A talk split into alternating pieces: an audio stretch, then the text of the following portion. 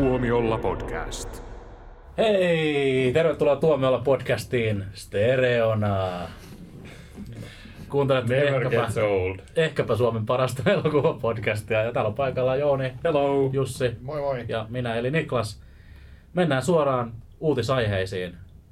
Luultavasti se kaikkien aikojen paras rikoselokuva saa jatkoa. Ja mukana on Adam Driver.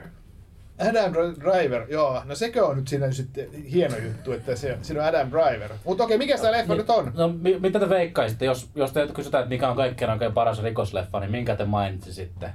Kuollut mies ei palttoota kaipaa. Se on kyllä mm. hyvä. Se on okay. Kyllä hyvä. Mä sanoisin äh, Suuri puhallus. No. ja, uh. Siis Suuri puhallus kolme? No ei. Ei vaan siis kyseessä on Michael Mannin Heat. Ja se on oh. nyt saamassa elokuvamuotoista jatkoa, ja siis tästähän on julkaistu jo jatko-osa kirja. Ja nyt tämä elokuva sitten perustuisi tähän kirjaan. Joo, tämä on te... hyvä uutinen kenen mielestä? äh, niin, hyvä kysymys. Mutta sen mä tiedän, että tämä on äh, meidän entisen podcastin Joonas Alanteen yksi suosikkielokuvista, tämä Heat. Ja oh. mä silloin meidän podcastissa äh, sanoin, että tämä on kolme kautta viisi ja mä nukahin kesken elokuvan. Niin mä muistan, että me tehtiin sitä ihan oma podcastin. On kyllä munkin tuota suosikkielokuvia siis sillä lailla. Ei ole mikään semmoinen niin kuin ikiklassikko ja tota, tota, tota, mut, mun, mulle, mutta onhan se tosi hienosti tehty leffa ja Michael Mannin ehkä paras elokuva. Mm. Ja, ja tota, siitähän tosiaan oli, oli tota, aikaisemmin tuli uutinen, että se Heat kaksi ilmestyy kirjana mm. ensin. Että tota, ei puhuttu leffasta vielä mitään. Että se, se Michael Mann oli itse kirjoittanut romaani nimeltä Heat kaksi, Heat two. Niin, niin tota, se kirja on nyt kai sitten aika luova nimi tullut. Ja tota, sitten siinä vaiheessa tosiaan vaan toivot, että aah, tulispa nyt tuo kirja suomeksi ja tulispa nyt tota, toi, joku jatko tuolle lef- leffallekin. Ja nyt on sitten tämä, tämä toteutumassa ja Adam Driver on mukana. No. Joo, toi, toi on niin aina semmoinen positiivinen juttu, mikä mulle tulee tuosta. Se olisi hienoa, mutta jos tämä olisi esiosa ja se olisi niin, tota, vaikka Robert De Niro nuorena. Niin. Ja, ja. Mä tiedän, mutta niin. Tuli leffalla jo suomenkielisen nimenkin. Niin, Kuuma kakkonen. Heat kaksi, too hot. Eikö se ole suomalainen tapa suomentaa, että laitetaan joku englanninkielinen nimi sinne perään vielä? Jaa.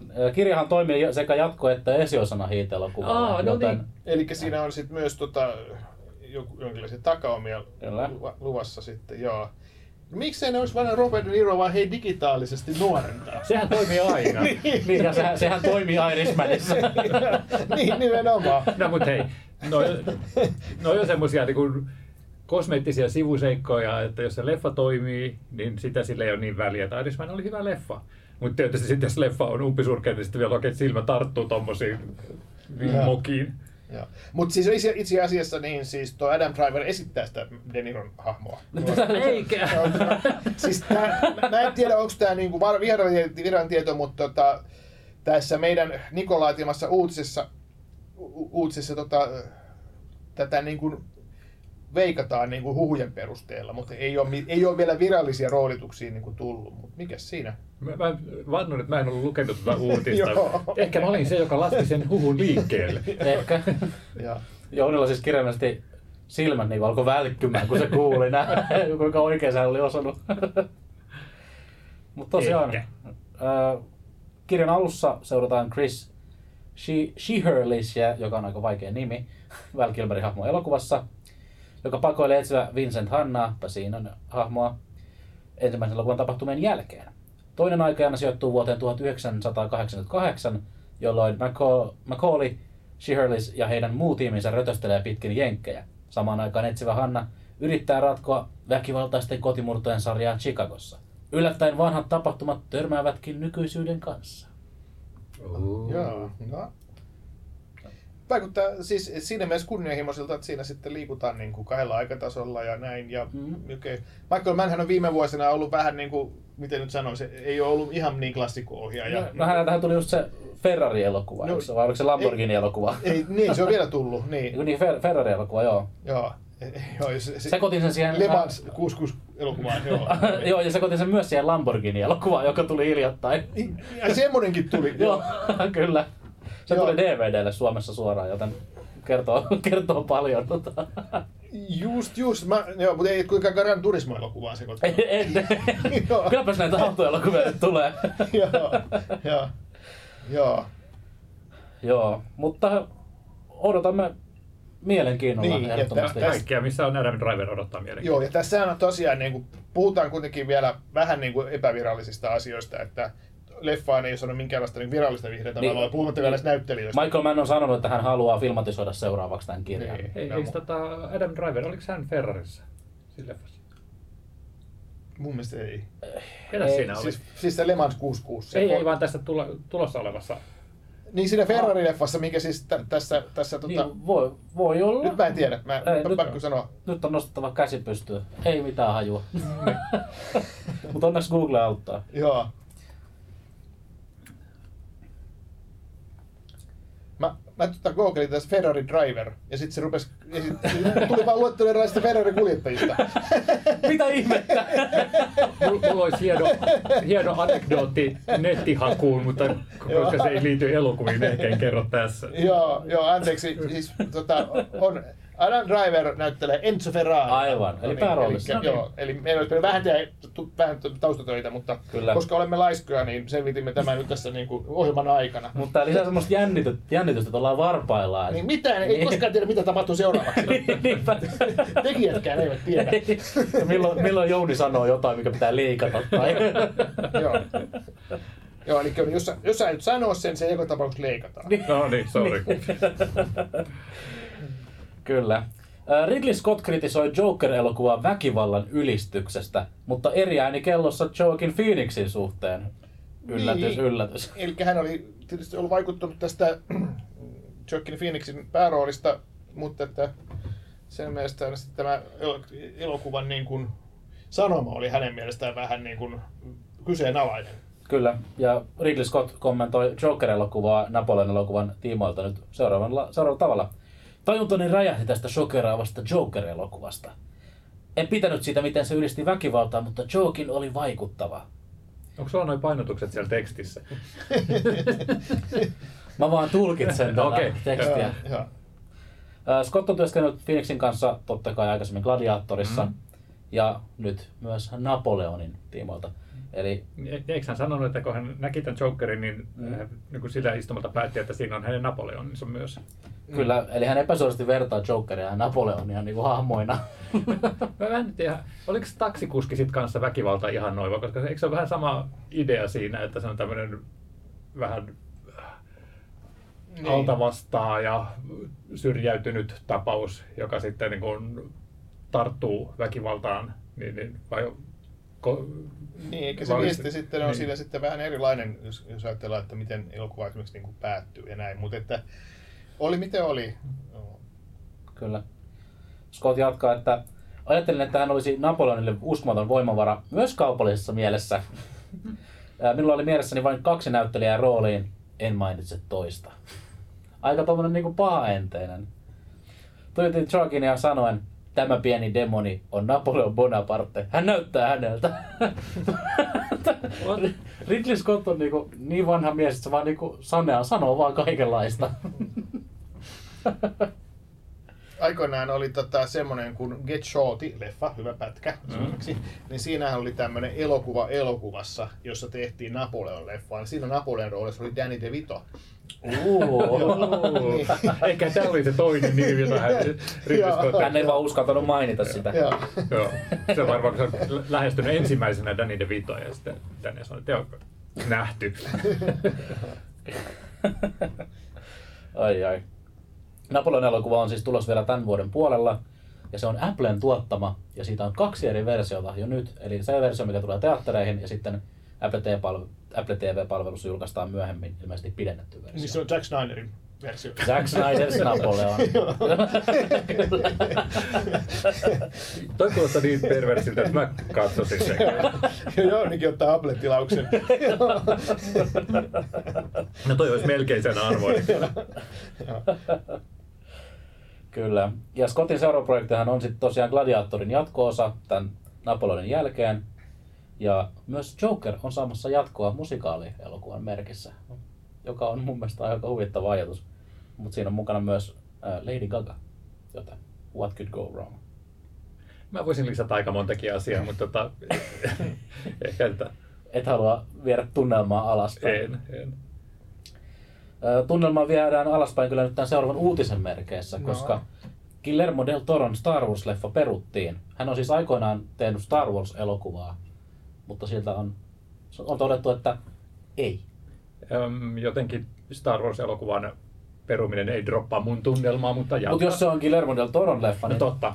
Niin, mutta oikeasti mä oon taas toisaalta kuullut, että tuolla Del Torolla on niin kuin silloin yleensä niin, et listalla yli viisikymmentä eri leffaprojektia, mitä saa meillä tehdä. Että se todennäköisyys, että niistä yksi oli Star Wars, niin se on tietysti aika suuri. Että, niin, että... niin tekisi nyt sen tinttileffan eka. niin, niin.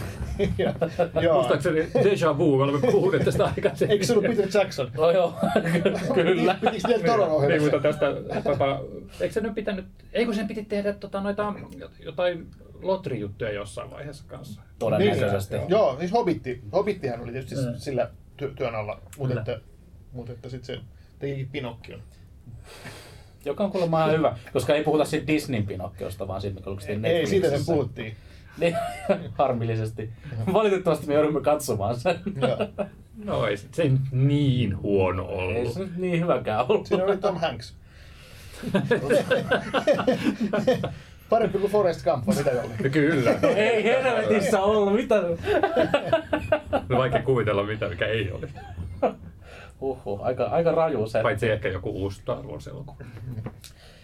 Kauhean fantasiamestari olisi halunnut tehdä Star, oman Star Wars-elokuvan orjuttajan mafiapomo Jabba the Huttista. Se olisi ollut kyllä niin kuin varmasti jotain aivan niin kuin uudella tasolla olevaa elokuvaa. Mä voin kuvitella sen loppukohtauksen. Juokse, Jabba, juokse! Ja sit se vaan möngertää eteenpäin. Joo. Ei toi jotenkin kuulostaa näitä kuolleena syntyneiltä esiosajutuilta taas, että tehdään, pohjustetaan asioita, joita ei tarvitse oikeasti pohjustaa. No joo.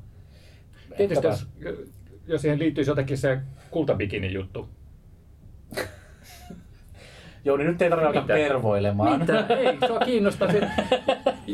Jos meitä, meitä, me saatiin tietää, että miten Han Solo sai jotkut helvetin karvanopat no Millennium Falconiin, niin miksei voi olla kiinnostuneita siitä, miten prinsessa Leia sai kultabikinin. Mm. Fair enough. Del Toro kertoo haastattelussa seuraavalla tavalla. Olin äärimmäisen onnellinen, kun saimme työskennellä Jabba the Huttin noususta ja tuhosta kertovan elokuvan parissa. Teimme sitä varten jo kaikenlaista, mutta ne eivät olleet minun rahojani. Se oli vain yksi niistä kolmesta kymmenestä käsikirjoituksesta, jotka hylättiin. Välillä olen katkera, toisinaan taas en. Kerron aina tiimilleni, kuinka hyvää treeniä se oli. Loimme upean maailman ja keksimme upeita juttuja. Opimme. Opimme. tota, voisit sä hei, tota, tehdä ton, lukea tuon sitä uudestaan, mutta sille meksikolaisella aksentilla? en. en. Mut, mutta ei mitenkään rasistisesti. Joo. Joo. Ei tietenkään. Mut hetkinen, eikö tää... Huttin tuhon, sitähän käsiteltiin niissä jossain T V-sarjoissa. Varmaan Book of Boba Fettissä. Niin. Muistaakseni kukaan ei ole katsonut sitä. mä, mu- mä muistan, että me katsottiin niitä ekoja jaksoja ja siinähän oli just jo tavallaan, että Huttin imperiumin raunioille sitten lähdettiin rakentamaan uutta. Niin mä en tiedä, mä oon kaikista tota, Disney Star Wars-sarjoista on kattonut vain kaksi jaksoa, koska ja sit sen jälkeen... Koska oli pakko. Niin, koska oli pakko ja pidettiin sitten semmoinen podcast ja sen jälkeen mä en, mua ei enää kiinnostunut. Mä oon luovuttanut Star Wars-sarjojen katsomisen kokonaan. Mä en oo kattonut siis Obi-Wanin jälkeen mitään. Ja sieltä on tullut vaikka mitä. Ei, kun kato, mä katsoin Andoria kolme jaksoa, mutta mä en jotenkin päässyt siihen ikinä mukaan. Vaikka monet on kyllä sitä just kehunut. Se on tota... Joo. Tätä leffaa olisi ollut käsikirjoittamassa myös Man of Steel-mies David S. Goyer. Se on Jounin lemppari, eikö se Joo. Joo. siis, siis välillähän se kirjoittaa ihan hyviäkin juttuja, mutta sitten se välillä kirjoittaa just Man, Man of Steel. Niin, se oli Christopher Nolankin, Nolaninkin tota, näissä Batman-leffoissa oli mukana mm. käsikirjoittajana. Niin. I rest my case.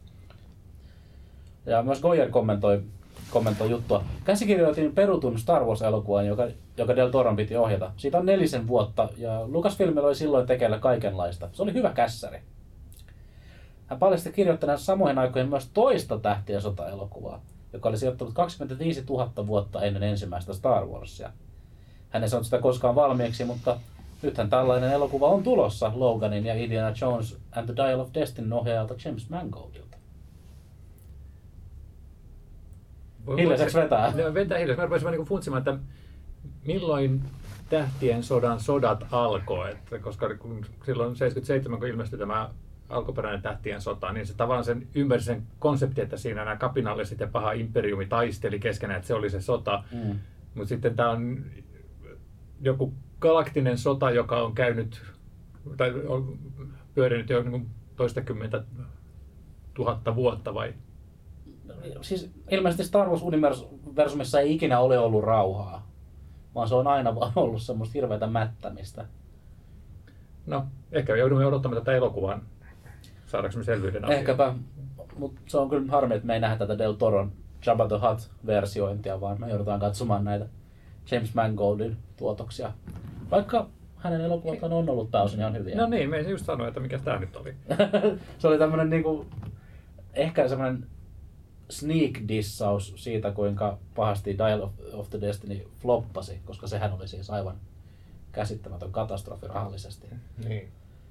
Vaikka itse pidin kyllä elokuvasta. Niin, ei se ole mun mielestä niin huono kuin mitä siitä puhuttiin. Mm, kyllä.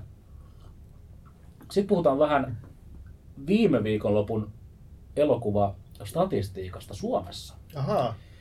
Ja ette ikinä arvaa, mikä elokuva oli viime viikon kärjessä. Mä, mä tiedän kyllä, mutta... Onko Leon joku veikkaus? Ei harmainta aavistusta. Ei haumainta aavistustakaan. Ei!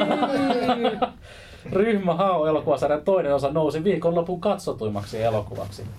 Ja hulluin juttu on se, että se keräsi siis yli kaksikymmentäkuusituhatta katsojaa. Ja tuollahan päästään sadantuhannen lukemiin. Mm. Ihan heittämällä. Mutta se on vaan vähän surullista, että ennen koronaa tuommoisia lukuja oli paljon useammin tuli vastaan. Että oli niinku, tosiaan niinku, useampikin leffa saattoi hyvällä tsekalla sadan viikonlopun aikana kymmeniä tuhansia katsojia. Ja... Mutta hyvä, juhlitaan. Hau hau! Wuff, wuff, joo. Toiseksi katsotun elokuva sitten taas oli meidän rakastavamme Manaa ja uskon merkki, joka keräsi reilut viisituhatta katsojaa. Se viisituhatta katsojaa on siis aika vähän, mutta siis se on jälleen kerran Suomessa ei kauhuleffat myy, jos vertaa jenkkien lukuihin, niin, mm. niin tota, sen olisi pitänyt saada se kaksikymmentätuhatta katsojaa vähintään tai kolmekymmentätuhatta katsojaa. Joo, mutta siis niin kuin kansainvälisestihän tämä leffa on menestynyt ihan niin, hyvin. Sitä mä tarkoitin, että kyllä, Suomessa joo. Sitten nämä kauhuleffat on poikkeuksia. Että eikä varmaan kolmekymmentä miljoonaa muistaakseni tyyliin oli avaus. Jotain, jotain sellaista, että ne joo. Saa omansa takaisin niinku heit, heittämällä. Niin, se budjetti oli jo kolmekymmentä miljoonaa mm. muistaakseni ja tota, se avaus oli lähellä, olisiko kaksikymmentäkahdeksan. Mut joka tapauksessa niin se, se, tota, se Blumhouse niin kuin niillä, niillä halvalla kun tekee, mm. suht halvalla, niin kyllä ne sitten omansa saa takaisin. Kuten mä taisin silloin viime viikolla sanoa. Siitä niin. Oli puhetta, joo. Joo, että heillä on kyllä keinonsa. Ja, ja niin kuin mä yritin saada väkeä teatteriin siellä arviolla, niin koska niin kun kriitikothan eivät ymmärrä niin, mitään kauhusta. Facebookissa oli kommenteissa kyllä, siellä oli käynnissä niin. Sota siitä, että joku sanoi, että no tää on todennäköisesti aivan täyttä paskaa, ja sitten joku sanoi, että ah, episodi sanoi, että on paskaa, pakko mennä katsomaan. Se on siis se on elämän kiertokulku. Niin, eli Blumhousesta on tullut tämmöinen niinku jenkkien spede, eli kun tota, kriitikot haukkuu, kansa tykkää. Kauhun, kauhun spede. Kyllä, ja Blumhousekin tuottaa hirveän määrän kaikkea. Kyllä. Kyllä. Jostain syystä Liam Neesonin uutuuselokuva Retribution ei herättänyt ryntäystä teattereihin.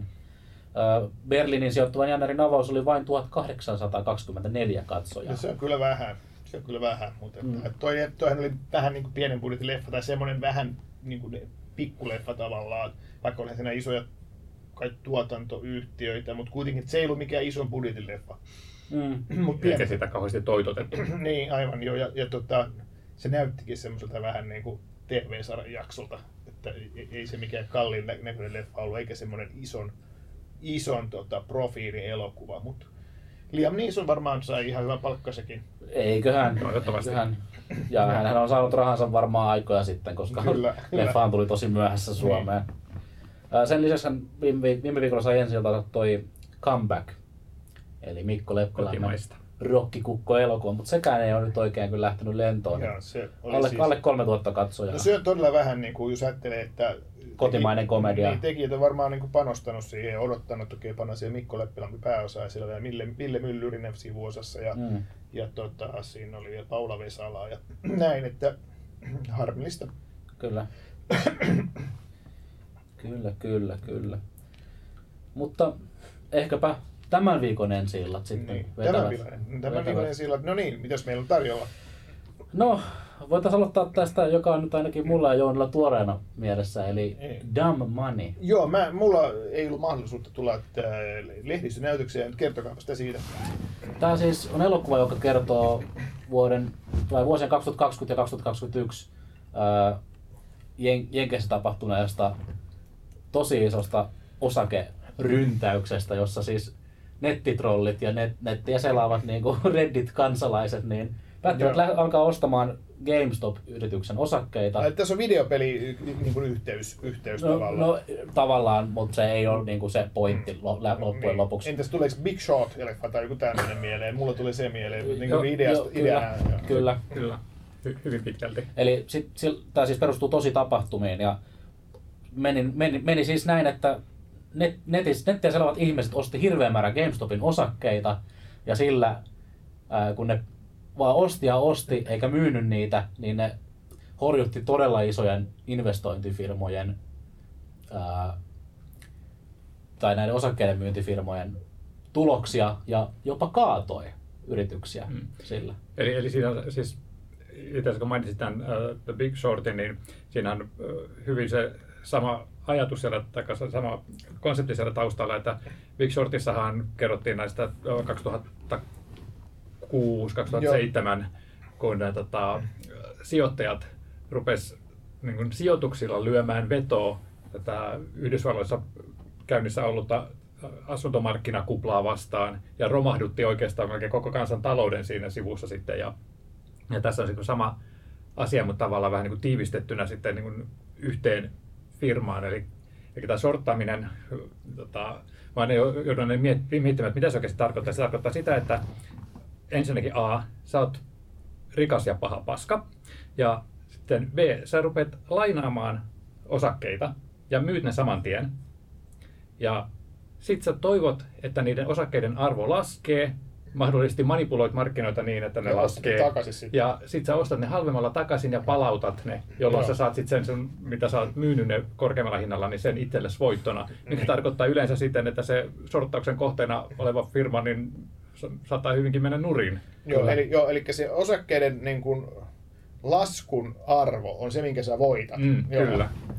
Eli se on se tosiaan, niin kuin, tota, että et sä et oikeastaan välitä ollenkaan siitä, että mitä se firma tekee. Tai niin, sä vaan huomaat, että se on töissä. Firma, jolla menee huonosti niin. osakemarkkinoilla ja sit sä isket. Joo, kyllä. Ja noin, noin oli sitten käymässä tosiaan tälle tota, eli ne on osakekauppeiden, joille firmat on pelkkiä lukuja ja numeroita. Ajattele, semmoisenkin voi olla. onko onko tällaisia firmoja? Joo, ja, ja, ja sit, sitten tässä tosiaan niin, tota, joukko niin, niin, tota, just näitä somessa aktiivisia tyyppejä niin rupesi yhden ihmisen johdolla hamstraamaan näitä osakkeita, mikä niin kuin nosti sitä arvoa. Kolm, äh, reilusta kolmesta dollarista parhaimmillaan niin kuin neljäsataa dollaria. Joo, eli mikä niin kuin, kävi sitten näille sorttajille todella todella kalliiksi mm. ja, ja tota, sit, siinä tosiaan oli just että näin, että, että olihan siellä mukana tietysti sellaisia, jotka lähti mukaan siihen, että vitsi, että, että osakkeiden arvo nousee vaan, että mä ostan ja ostan, mutta sitten siellä mm. oli sellaisia, jotka periaatteesta. Oli periaatteesta, että nyt näytetään näille paskiaisille mm. ja sehän tietää mitä tapahtuu, kun tota, ruvetaan näyttämään näille paskiaisille, paskiaiset muuttaa lakia ja sääntöjä, jolloin niin kun aina se Tota, tavallinen sukankuluttaja tietysti häviää lopulta.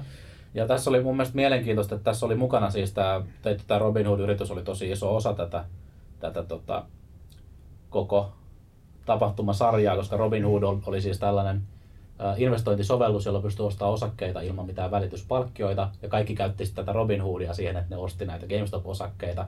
Mutta koska Robin Hoodia sitten taas tuki nämä isot investointiyhtiöt, joiden muroihin kustiin, niin sitten Robin Hood teki tämmöisen päätöksen, että ne ää, esti GameStop-osakkeiden ostamisen. ostamisen Ja sitten siitä niin kun lähti kunnon lumi, lumi, lumipalloefekti ja loppujen lopuksi Robin Hood-firma niin kun arvo putosi aivan katastrofaalisesti. Niin, eli siinähän oli ideana just se, että kun yleensä ajatellaan, että osakesäästäminen on, niin kun on rikkaat paskiaiset ja ne, sitten rahastoneuvojat ja sijoittajat, jotka sitten hoitaa heidän rahojaan ja ne hoitaa tämmöisen sitten, kun Wall Street on se semmoinen iso epämääräinen paha tuolla jossain, mutta sitten oli tämmöinen Robin Hood, jonka kautta sä saatoit niin kuin ihan tavallisena kansalaisena ostaa pikkasilla summilla osakkeita ja myydä, käydä semmoista pikkukauppaa ja leikkiä vähän niin kuin sijoittajaa. Ja sitten sen kautta sitten lähti tämä pallo vyörymään ja, ja tota, isot sijoittajat hämmästyivät siitä, että herran jästä sitä on, on niin kuin tämmöisiä tavallisia ihmisiä. Ja tämä leffan nimihän tulee siitä, tämä Dumb Money, se, se on vähän niin kuin mitä Nalle Wahlroos Nor- Nordea aikoinaan sanoi, että tav- tavallinen tämmöinen tota, säästö, säästöasiakas on niin mitään muuta kuin hiekkaa niin, pankin tuulikaapia tai jotain tällaista. Kyllä, kyllä, joo. joo, joo. joo. Niin tämä on sama juttu, että, että kaikki sellaiset piensijoittajat, ne, niiden rahat, ja se on niin kuin tyhmien ihmisten rahaa, jota niin kuin he voi käyttää ja loppuvaiheessa se sitten viedään itselleen. Kyllä. Ja, ja sitten yhtäkkiä ne havaitsi, että tämä, niin kuin tämä dump money niin pystyy niin kuin horjuttamaan heidänkin asemaansa. Tarpeeksi organisoituna, kyllä. kyllä. Mun mielestä tämä oli ihan helvetin hyvä leffa. Mä tykkäsin. Mä huomasin, että sä hykertelit siinä monta kertaa siinä vieressä. Kyllä, ja siis tää oli niin, niin tota Gen Z-coded elokuva, eli just niinku mun ikäluokalle suunnattu elokuva, koska tässä oli kaikki niinku oli TikTok-trendejä, oli just Reddit, ja mä, mä oon siis henkilö, joka viettää paljon aikaa internetissä, mutta tää oli mulle tosi tuttu tää tarina jo entuudestaan, niin täällä oli paljon semmosia tota, oli vaan in, esim. Internetistä tuttuja hahmoja, joita vaikka ehkä, ehkä vähän vilautettiin ja mä olin vaan silleen ooo, mä tiedän ton! On vähän niin kuin Marvel-leffassa, toisen sivuhahmo siitä jossakin, niin, siitä ja siitä sarjakuvasta vuonna vähän, kahdeksankymmentäviisi. Vähän niin kuin siinä, mutta tosielämässä. Mm. Joo. Joo, siis, äh, mua niin kuin vähän hirvitti nauraa, koska tää oli, tää oli just vähän sama juttu kuin tuossa The Big Shortissa. Eli tietää, että, että minkälaisia tragedioita se aiheutti silloin kaksituhattaluvun alussa, niin ja tässä oli kanssa sama juttu, että, että vaikka tässä yritettiin vääntää se sillä tavalla, että tämä osoitti niin kuin tämän somen joukkovoiman mm. mahdollisuudet ja just sillä tavalla, että, että miten se ravisutti tätä niin kuin norsunluutorneissaan olevia sijoitusjättejä ja muuta tällaista, mutta kyllä se unohti sopivasti sen, että nämä menestystarinat, joista se kertoi, ne oli semmoisia, jotka tuli mukaan silloin siellä alkuvaiheessa, osti silloin niillä muutamilla dollareilla niitä osakkeita, joiden arvo sitten nousi. Mm. Ja sitten siellä on aivan varmasti ollut ihan hirveät määrät sellaisia, jotka osti niitä silloin niin kuin satojen dollarien hinnalla, jotka taatusti menetti rahaa. Joo, ehdottomasti.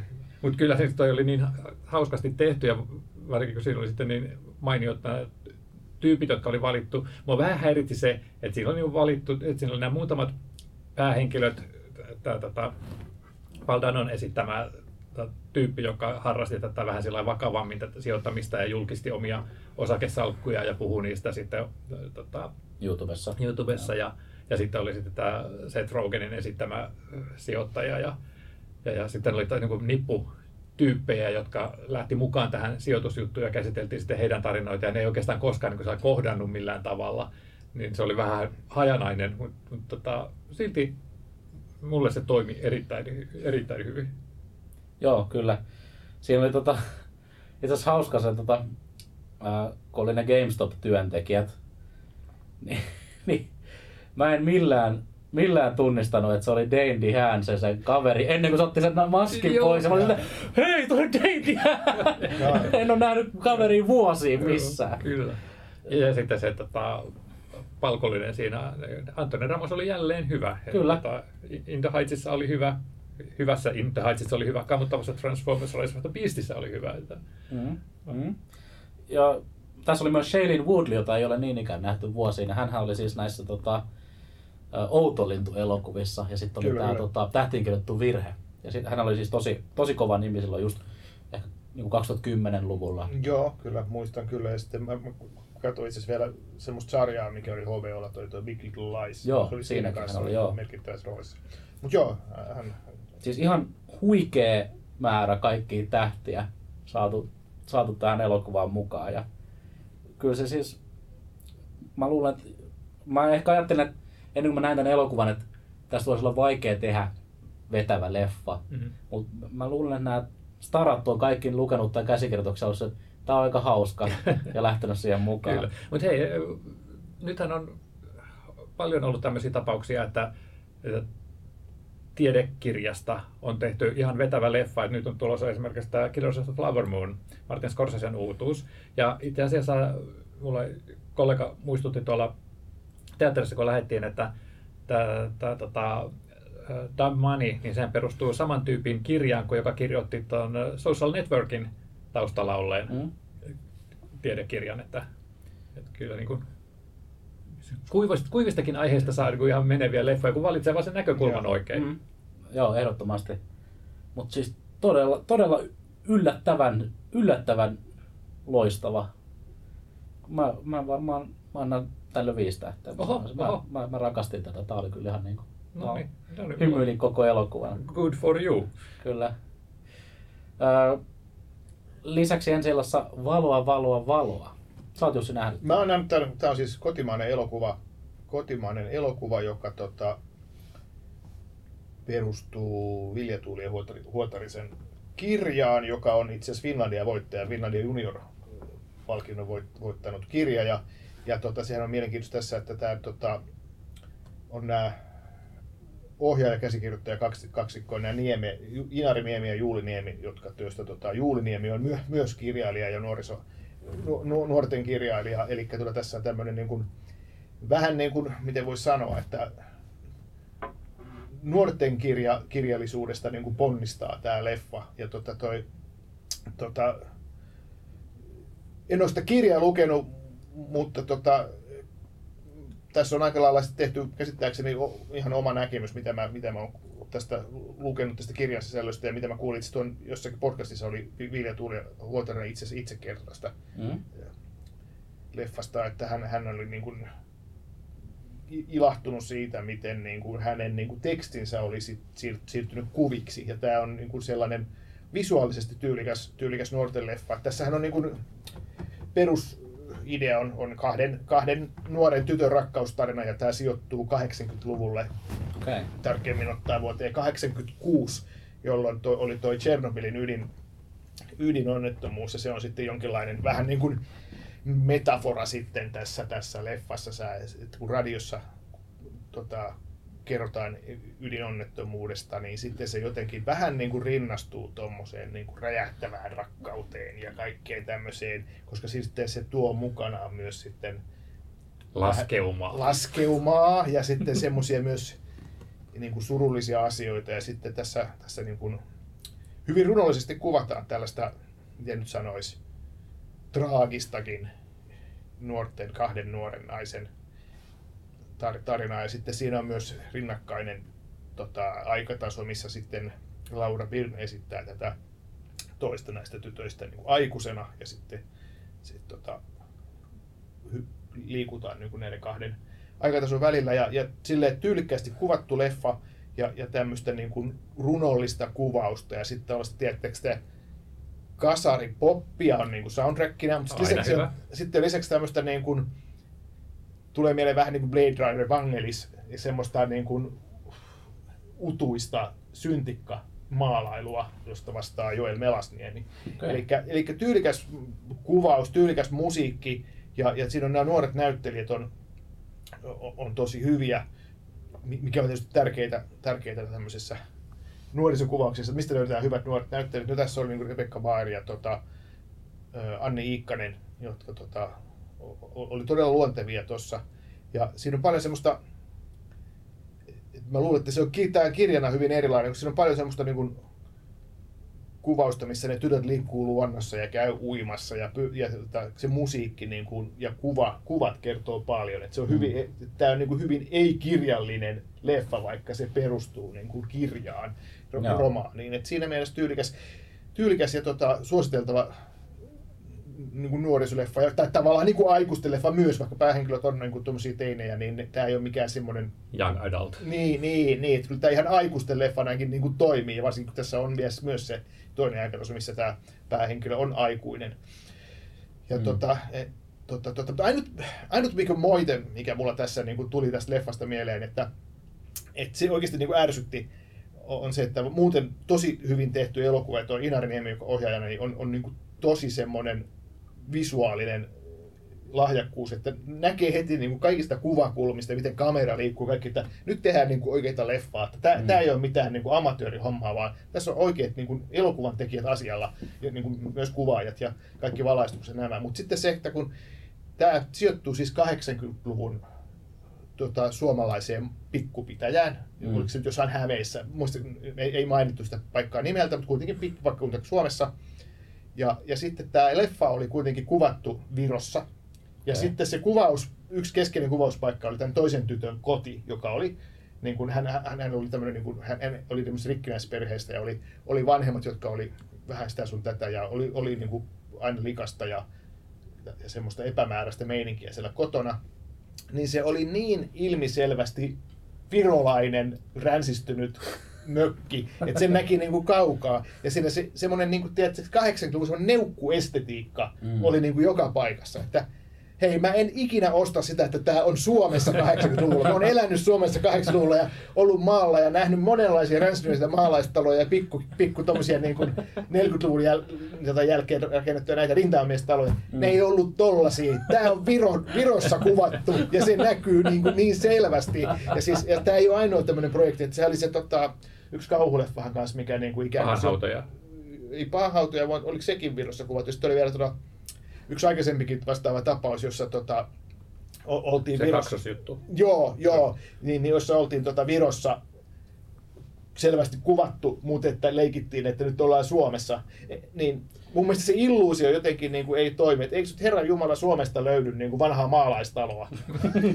Jussi, mä, mä en haluaisi maseta sinua mitenkään. Voi olla, että jatkossa nähdään yhä enemmän näitä tuotantoja, jotka on kuvattu muualla kuin Suomessa, kun ei, ei, ei löydy tota, näitä rahaa näihin niin kuin tukikuvioihin. Joo, tämä kannustinhan on, lop- on loppumassa. Joo, tuotantokannustin, ja, ja tota, jos huonosti käy, sitä vähän näyttää. Mutta joo, mä ymmärrän, että, että tässä oli niin kuin virolaisia tekijöitä mukana, virolainen, mahdollisesti virolainen tota, elokuvayhtiö, joka mä en ihan tarkkaan tiedä, mutta joka tapauksessa tässä on niin kustannussyistä sitten mennyt Viroon mm. ja ajateltu, että hei, että siellähän on vanhoja tota, hökkeleitä, että mikä siinä, mutta sori vaan, niin, ja mä en ole ainoa, joka tästä niin kuin huomaa, että juttelin yhden nimeltä mainitsemattoman episodin leffa-arvostelijan kanssa, niin, niin kuin katsottiin toisemme sen leffan jälkeen, että miksi ne kuulimme Viroon mennyt kuvaamaan? Joo, no mut se, ehkä se häiritsi mua vähän niin kuin liikaakin, mutta että joka tapauksessa muuten jotenkin täysin niin kuin hallitus on tehty leffa. Joo, ei, siis, mä, mä ymmärrän ton fiiliksen usein, että, että joskus kun katsoo jotain leffaa, joka on kuvattu niin tutuissa ympäristössä, vaikka sanotaan vaikka Helsingissä, mm. ja sitten ja. Katsotaan, että jos sä tosta kadunkulmasta meet, niin sä ei tosta tule to, niin kuin ulos, ja se rupeaa ärsyttämään suunnattomasti. Mutta siis tässä välillä sille mitä niin kuin väliä... Kuolleessa lehdessä niin, oli no, se, se, se oli esim, hyvä esimerkki semmoista, että, että missä se elokuvan taika ylitti tällaiset kyllä, jutut, kyllä. Että se vaan niin kuin hyväksyit sen, että se vaan oli tätä, onpas löydetty ihania kuvausympäristöjä. Ja, ja. ja, ja sä vaikka tuosta Retribution-leffasta, että siitä on saksalaiset tyypit on ottanut nenänsä, koska ei pysty ajamaan semmoisia reittejä kuin mitä siinä on Berliinissä. Mä olin sieltä, että joo, katsoin ihan validi arvostelukohde, mutta sitten mä täysin, että mä teen välillä joskus ihan sama, että joskus mm. se vaan joo. osuu silmään. Joo, mutta toi on mun mielestä niinku, jotenkin mä ton vielä ymmärrän tuolla jossain kaupungissa, että se, että se maantiede ei mene niinku ihan niinku yksi yhteen, että se menee semmoisena elokuvan taikana, mutta se, että jos me leikitään, että nyt me ollaan tuhatyhdeksänsataakahdeksankymmentäluvun jossakin hämäläisessä pikkupitäjässä, ja se näyttää, niin kuin, että me ei olla siellä, vaan me ollaan Virossa, niin se, se niin kuin, mm. vaan niin kuin, se, se, se, se vähän niin kuin enemmän, mutta että, ei mitään, ehkä tämä on mulla niin kuin handicappi, mutta, mutta tota, olisi myös tällä nimeltä, nimeltä mainitsemattomalla kollegallakin ihan sama, sama ongelma, mutta ei mitään, haluaisin kuitenkin nostaa, että se, se oli todella niin kuin, ammattitaitoisesti tehty se leffa lukuun ottamatta tuota, niin kuin... Mutta jos ei ole elänyt kahdeksankymmentäluvun Suomessa, niin se, se menee läpi. Niin, niin. Mä varmaan menisin katsoa sitä, että aah, Suomi! Kyllä, kyllä, joo. Sen lisäksi viime, viikon viimeisenä ensi iltana on Antero Varovainen ja Onnenkivi, jonka Jouni on nähnyt. Kyllä, joo. Ja mun täytyy kyllä tunnustaa, että mä en ymmärtänyt sitä ihan.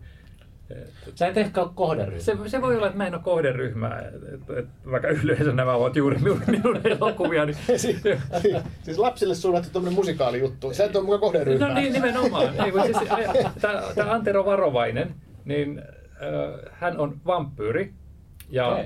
mutta hän juo mansikamehua ja on semmoinen...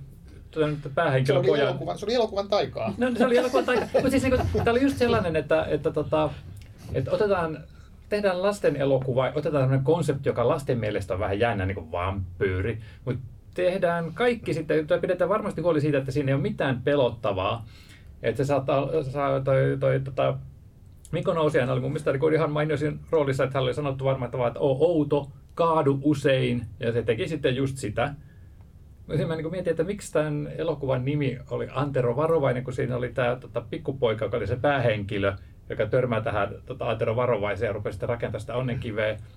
Ja se muutenkin se niin välillä pomppi sillä ihan oudosti, että, että tämä olisi toiminut niin paljon paremmin sarjana, T V-sarjana, että, koska aina kun, kun ihmettä, että aha, nyt me otettiinkin päähenkilöksi tämä isä tässä yhtäkkiä, tai että, että nyt me ruvettaankin käsittelemään tämmöistä, nyt meillä onkin lainattu Brasil-elokuvasta kokonainen musikaalikohtaus, että, että ne, niitä olisi voinut tehdä vähän niin kuin pidempinä ja syventää tämmöisen T V-sarjan muodossa, niin sitten siitä olisi tullut niin kuin mun mielestä huomattavasti parempi, että mä luulen, että ö, toinen tämä käsikirjoittaja, tämä Jukka Itkonen, joka on tehnyt paljon just niin kuin lasten kirjoja ja tällaisia, niin hän kuoli siinä tota, muutama vuosi sitten. Joo. Ja musta tuntuu, että tämä on ollut silloin just tuotannossa sitä elokuvaa, että se, on niin kuin, se käsis on jäänyt Joo. juomatta. No siinähän on tämä, siis, täällä on ohjannut Arto Halonen, joka on siis Suomessa nyt niin kuin tunnetuimpia ohjaajia, on tehnyt paljon dokumentteja ja myös draamaleffoja ja, ja, ja näin, että hän, hän on sinänsä kyllä pätevä, pätevä ohjaaja, mutta...